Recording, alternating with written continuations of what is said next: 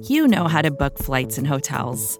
All you're missing is a tool to help you plan that unbelievable travel experience. That's why you need Viator. Book guided tours, excursions, and more in one place. There are over 300,000 travel experiences to choose from, so you can find something for everyone. And Viator offers free cancellation and 24/7 customer support for worry-free travel. Download the Viator app now and use code Viator10 for 10% off your first booking in the app. Find travel experiences for you. Do more with Viator.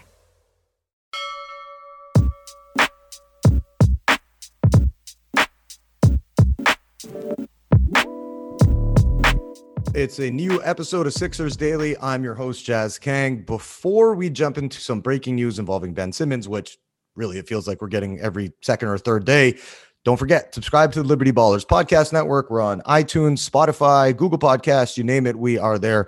And of course, we'd appreciate a 5-star review if you were inclined to giving us one. So now, a little bit of breaking news involving Ben Simmons. Not earth-shattering in terms of there's a deal imminent, but Bleacher Report's Jake Fisher saying that the Sixers will not pay Ben Simmons a 25% of his salary that's owed to him as of Friday, October 1.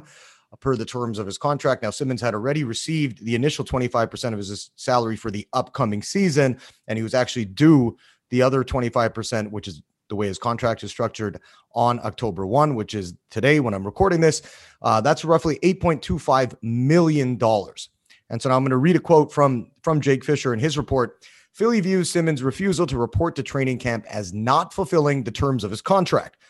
In dialogue with league office personnel and player union officials, the Sixers appear to be within their rights to withhold that lucrative check. So again, Daryl Morey, Doc Rivers, being in Philly and heading over to Jersey for the practice facility throughout the week, they're saying this is what they're going with. And, we all heard what Joel Embiid had to say regarding Simmons, what happened with Jimmy Butler, how he kind of thought that was a mistake that they let him go and that the team has catered to Simmons a lot over previous seasons, and hearing him say, yeah, we are a better team with him. No doubt about it. And that is the truth. But if he's refusing to come, I think the Sixers are doing this right. If you don't want to play, we're not going to, do the right thing or try and smooth things over and say, hey, well, let's try and give him his money and, maybe smooth things over. Morey and Doc Rivers, especially, were a little bit contentious when they were answering questions at camp and after practices when they had media availabilities. Well, when Doc did, because Daryl didn't, other than on media day. But if you're looking at this from the Sixers standpoint, basically they're in a spot where they can fine Ben $7,500 for missing practices at a minimum and $227,000 for every game that he misses.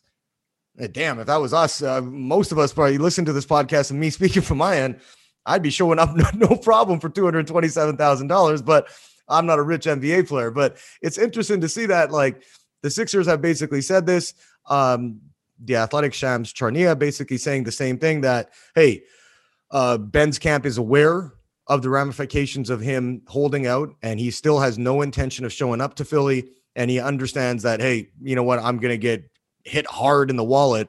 But again, he probably has enough of a nest egg where it's not going to kill him. So this, again, not a crazy development in the sense that, hey, we're gonna hold out Ben's salary and 25% of it again at $8.25 million, which is a crazy amount, but he's not getting it.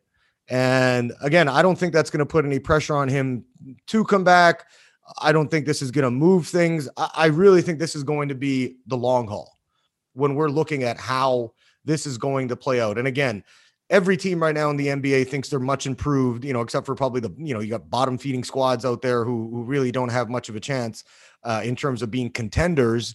But, teams like the Pistons, let's be real, you're not going to contend for a championship. Doesn't matter what you do. But almost every other team out there made some moves in the offseason. The Thunder, another squad in the West that, again, probably realistic. Sam Presti is with his squad that, hey, we're not going to fool anybody in thinking we're winning a championship. But they do every other squad. You look around, the Timberwolves feel like they can have a shot at getting into the playoffs. The Trailblazers, well, let's see what happens under Chauncey Billups. You look at the Wizards, they still have Bradley Beal, who can sign an extension coming up this month. If he doesn't sign that, then you might start to hear a little bit more buzz about Bradley Beal wanting out of Washington.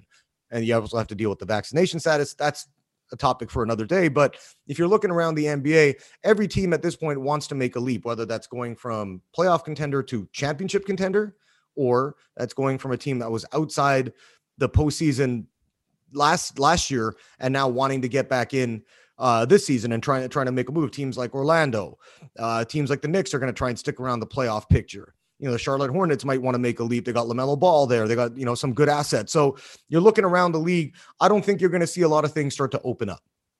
You're not going to see things open up until we get to, you know, November, where maybe a team starts off 2-8 and is like, okay, we need to make some moves here. And another key date is still quite a while away, is December 15th, which is when the league will take away the trade restrictions for newly signed free agents and, you know, the other players who moved throughout the offseason. So they'll have to wait until after December 15th for some of those guys to become available. So again, I do think that this situation with Simmons is far from over. I do believe that if the Sixers start off well, that will eliminate some of the pressure on Daryl Morey, Elton Brand, and the Sixers brass to make a move. Because then they're going to be like, hey, we're not in a position that we need to make a panic trade or make a decision that we're going to get 50 cents on the dollar. Our team's still pretty damn good, and we're going to sit things out, and we're going to wait until we get something that either suits us or Ben starts reasoning with us and we can figure out some sort of solution to this. So the Sixers are back on the court on Monday. They're taking on the Raptors in Toronto. Then they'll play again next Thursday, October 7th. They'll be at home against Toronto. So the preseason games, I think, you know, not going to be a huge indication of anything. They really never are, unless we're surprised by a youngster really showing development. But if you look at the Sixers' first few games, they're at New Orleans to start off the season, a big one against Brooklyn at home. That's the home opener on Friday, October 22nd. Then you got a pretty good schedule after that, at OKC, at the Knicks, home to Detroit, rematch against Atlanta, October 30th. That'll be a big one on a Saturday. Then you got Portland, Chicago, Detroit, Chicago, New York. And even after that, they play Milwaukee. This is getting into November now. And then they play Toronto and Indiana. So really, you're looking at those first 12 to 13 games. They got a good shot at starting off well. And if they do, the pressure on them to make a trade will be much less than if they started off the season through 15 games. Let's say they were sitting at 7-8 or 8-7 and you know, looking sluggish on the court and as if things, you know, the team isn't coming together chemistry-wise. So they are going to have the benefit of time here. I do think the first month or so of the season is going to be critical to see how this whole thing's going to play out. And, you know, from a Sixers fan standpoint, yeah, you want the Trailblazers to come out and be crap when they start the season, right? If they start off worse, a guy like Damian Lillard in the prime of his career wasted some good seasons in Portland in terms of not having a sniff of a championship. But if they start off slower, maybe he's like, dude, I'm done with this. You know, I don't like the direction of this and I need out. And then that'll start to open things up.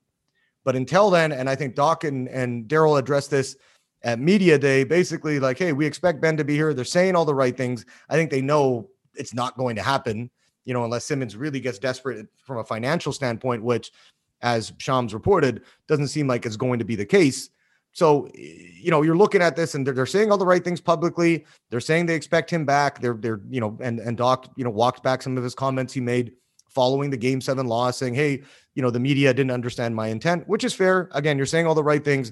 That's not going to hurt your bargaining position, because if they came out and said, well, you know, Ben's not here and that's his decision, and, you know, we don't want that attitude around our team. Yeah, I'm just hypothetically speaking here. If that was the case, then yeah, you're going to hurt his trade value in the market. Again, that's the basics of it all. But I do think the Sixers are handling this right, not going to pay that man what he's due. And, you know, basically looking at the CBA, they have a case. Then they're well within their reason to hold out at $8.25 million.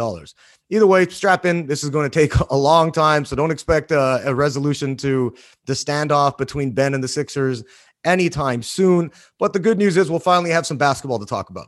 The Raptors, like I mentioned, they'll be into the Raptors are hosting the Sixers on Monday, October 4th. So at least we'll get some upfront glimpse of what type of offense Doc's going to run, maybe get an idea of how they're running their rotations. We did catch a glimpse of that during the playoffs and have a pretty good idea of who the second unit is going to be. But I am interested to see how they run things offensively. And again, we're going to get a first crack at that on Monday. That'll wrap things up for this episode of Sixers Daily. Don't forget, subscribe to our podcast network. We are on Spotify, Google Podcasts, iTunes, you name it, we are there. And of course, we always appreciate a 5-star review if you want to give us one. and check out LibertyBallers.com. Paul, Steve, the entire crew there will have you covered as we get into the regular season.